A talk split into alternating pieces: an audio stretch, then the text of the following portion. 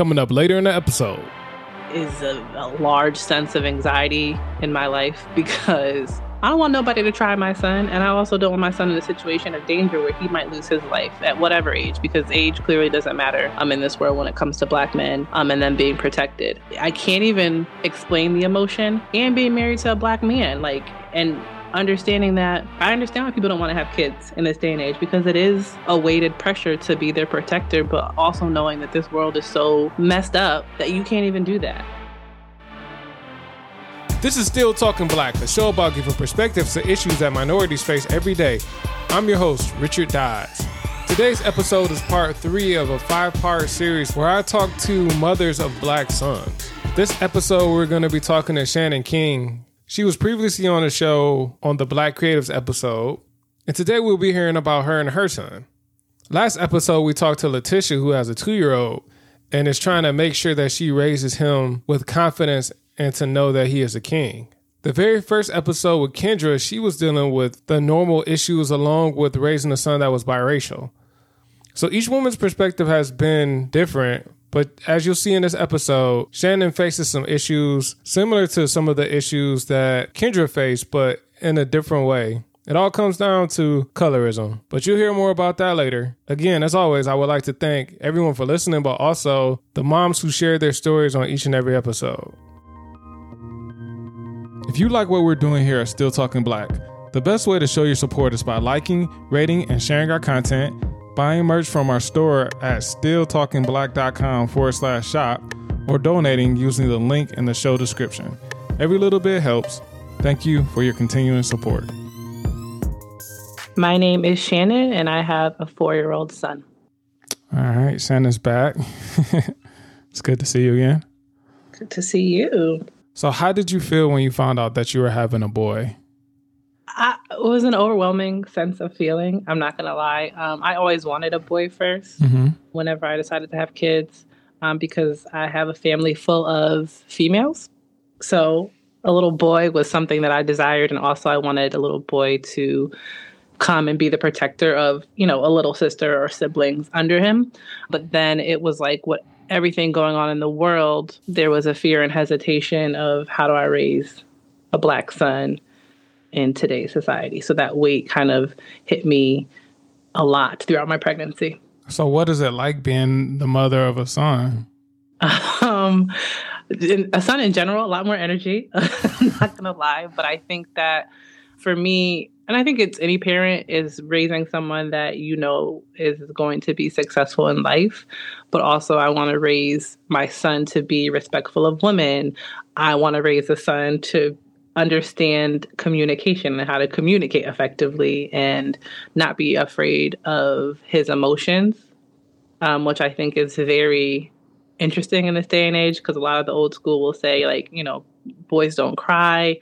And so trying to navigate how I want to parent versus how I was parented because that comes into play as well, especially with boys because I don't want that, you know, crazy masculine stuff where he can't understand how to communicate effectively. I think a lot of the stuff that you said is lessons that I learned from my mom. Is things that I can remember her teaching me as a young child, like don't touch women here, don't do this, don't it's stuff that was very valuable that I don't know uh, even me as a dad would be able to to think about that so readily to be able to teach my my son. So so you kind of talked about this a little bit in that last one, but what are some important lessons that you've taught or you plan to teach your son? The biggest lesson right now, and I think it started just when he was able to communicate more, is it's okay to be upset and frustrated, but it's what you do with that frustration that really matters. So it's really teaching him how to feel, but then how to communicate his feelings.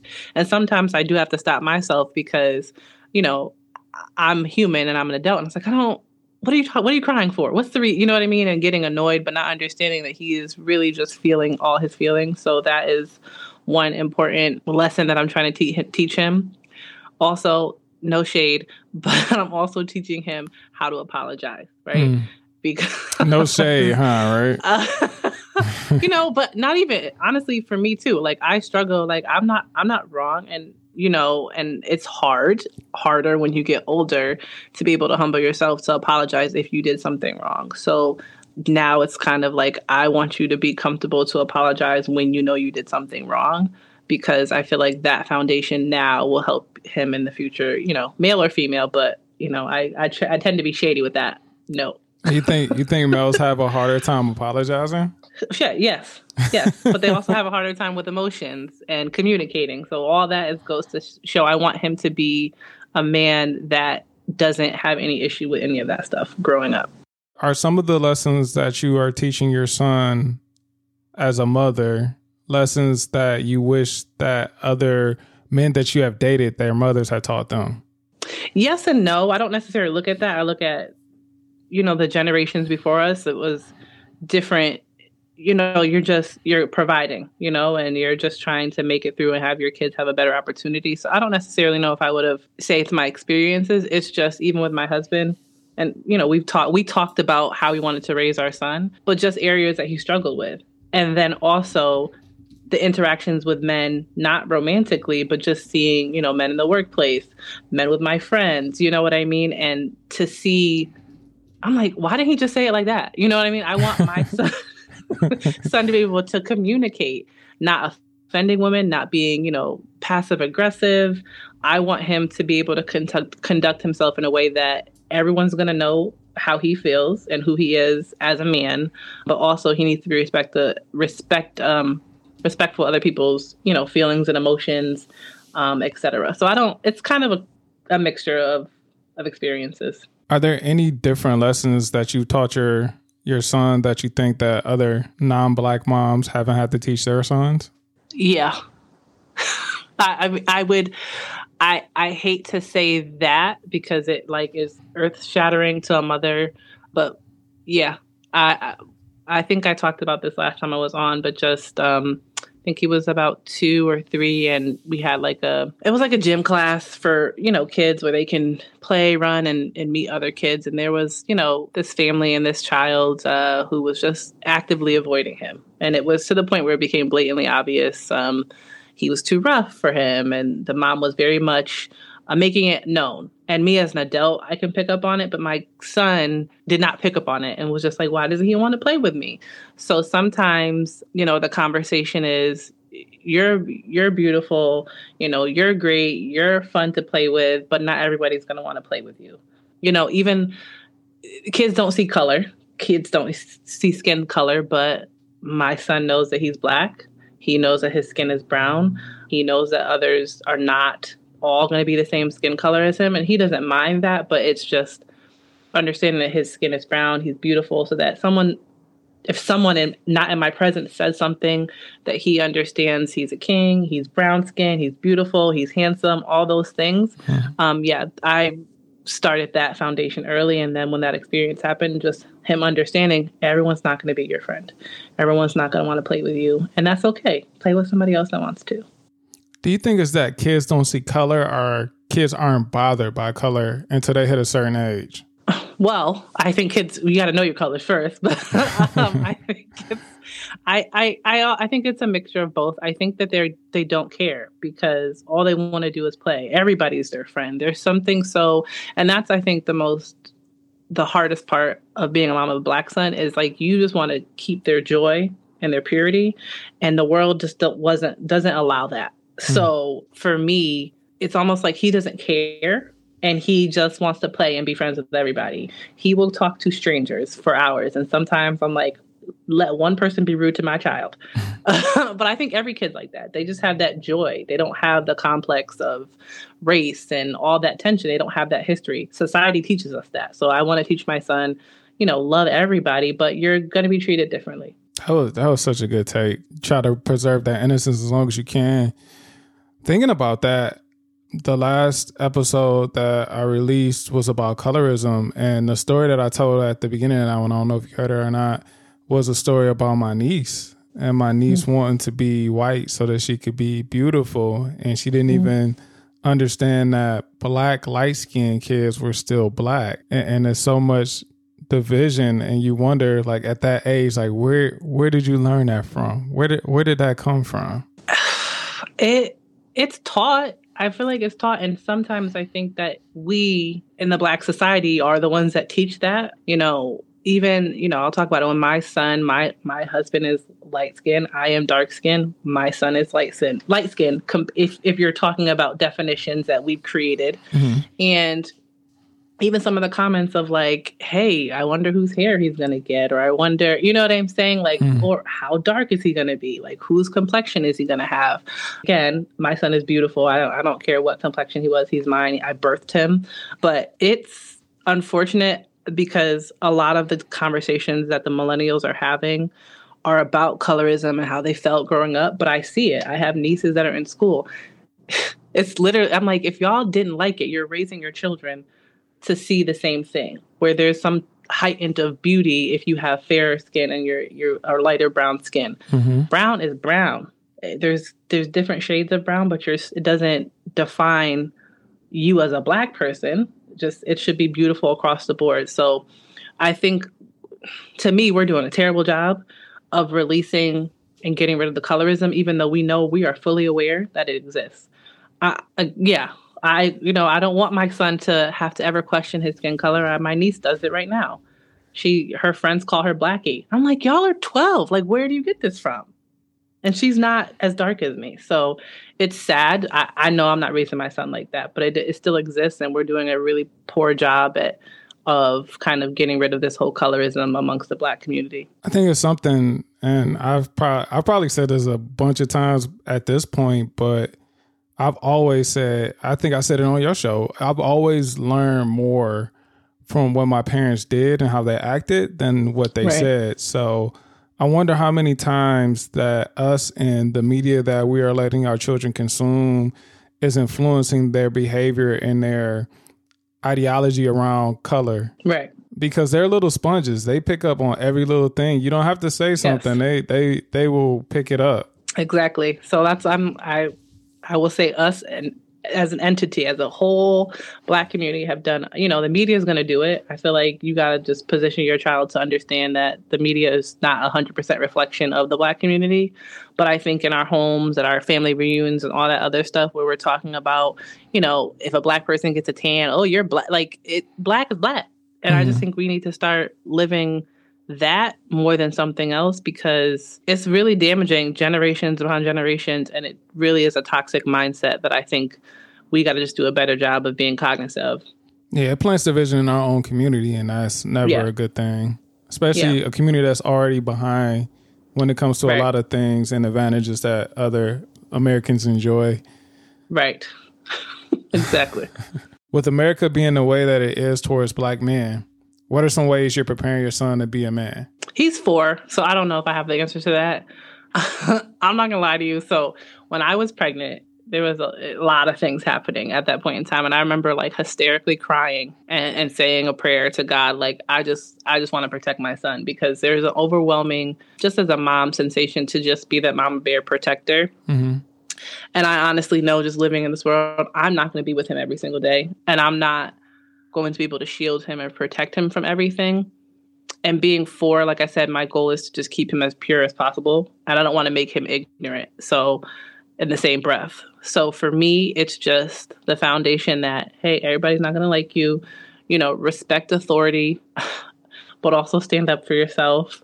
Um, and when he gets to the ages of he's going to be out more than me, we'll have conversations about, you know, police and more active racism. Like, direct racism because I think there's a lot of different nuances to that word. Mm-hmm. But I'm just, like I said, I'm trying to keep him as pure because he really is the sweetest boy. And it makes me so happy that he just loves on everybody and is sweet to everybody.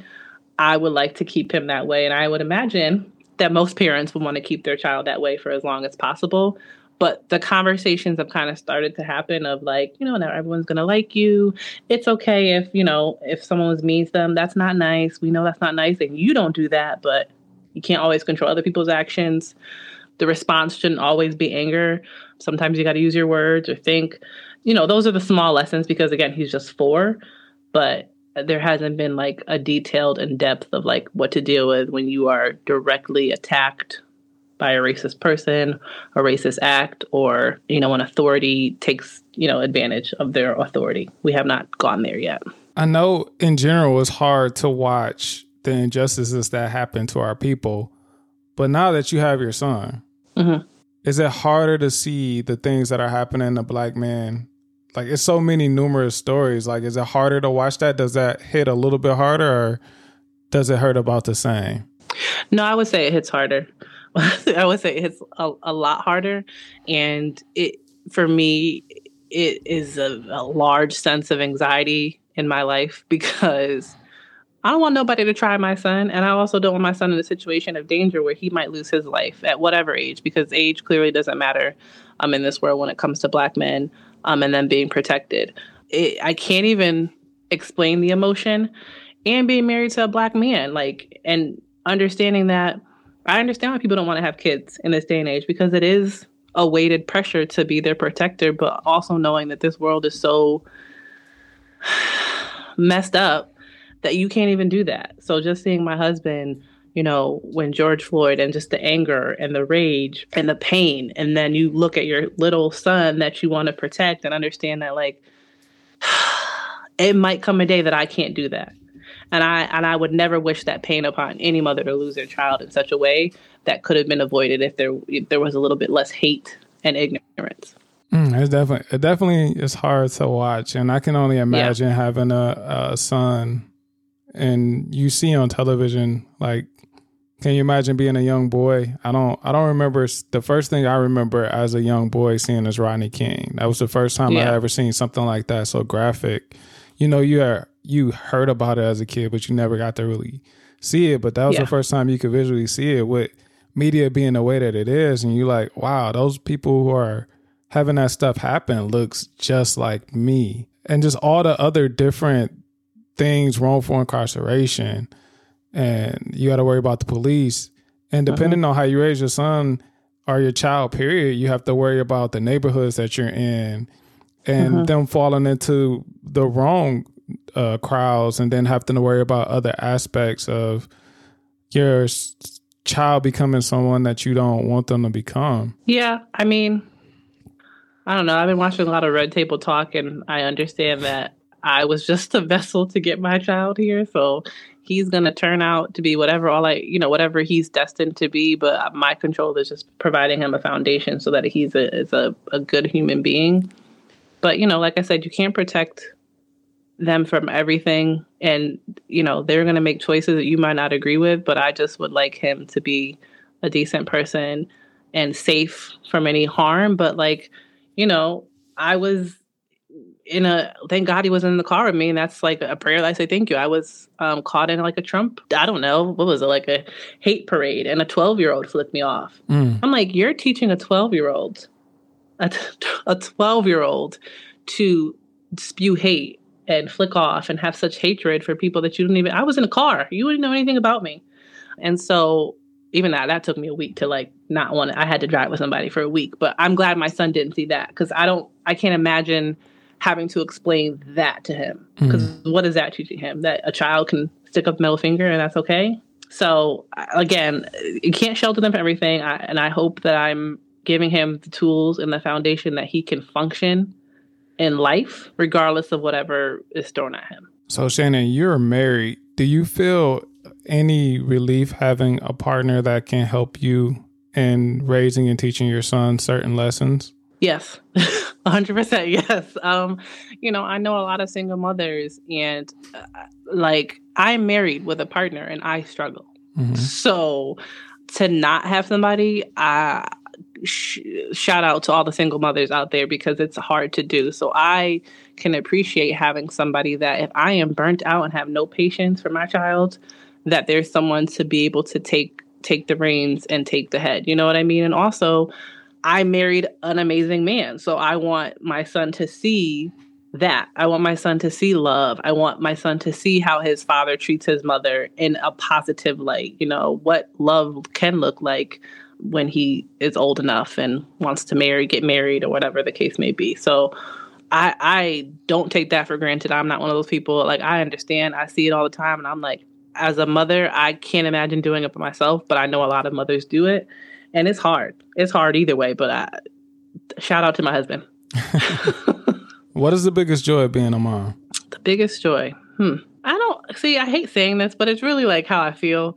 But it's just like the opportunity to to create something that could be bigger than me. So, you know, I birthed, you know, a human being. I birthed a life and I'm helping and it's the hardest job I've ever had. I am creating and, you know, providing the foundation and tools for someone to live and sur- God willing, surpass me and carry on my legacy. So I think the greatest joy is being able to like birth something something into the world that is going to just ex- go beyond anything that I've done, you know, and have like everything that I'm providing him with the foundations and the communication and the love and all the things that I'm teaching him to go out and be a force in the world. That's beautiful.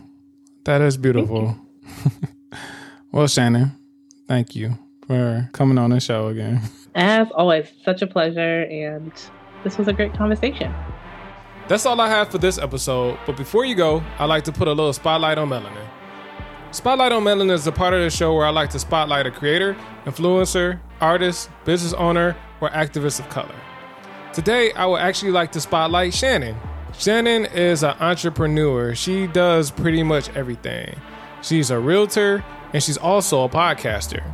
On her podcast, Not Your Enemy Speak Out session, her and her co host Jared cover a number of issues affecting the black community.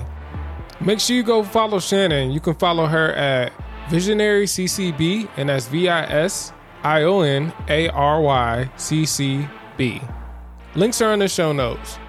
So, again, thanks everyone for listening. Still Talking Black is a Crown Culture Media LLC production. It is produced by me, Richard Dodds. Our music was created by the DJ Blue. Please make sure to rate and subscribe to the show on your favorite podcasting app. You can follow the show on Instagram at Still Talking Black. But until next time, keep talking.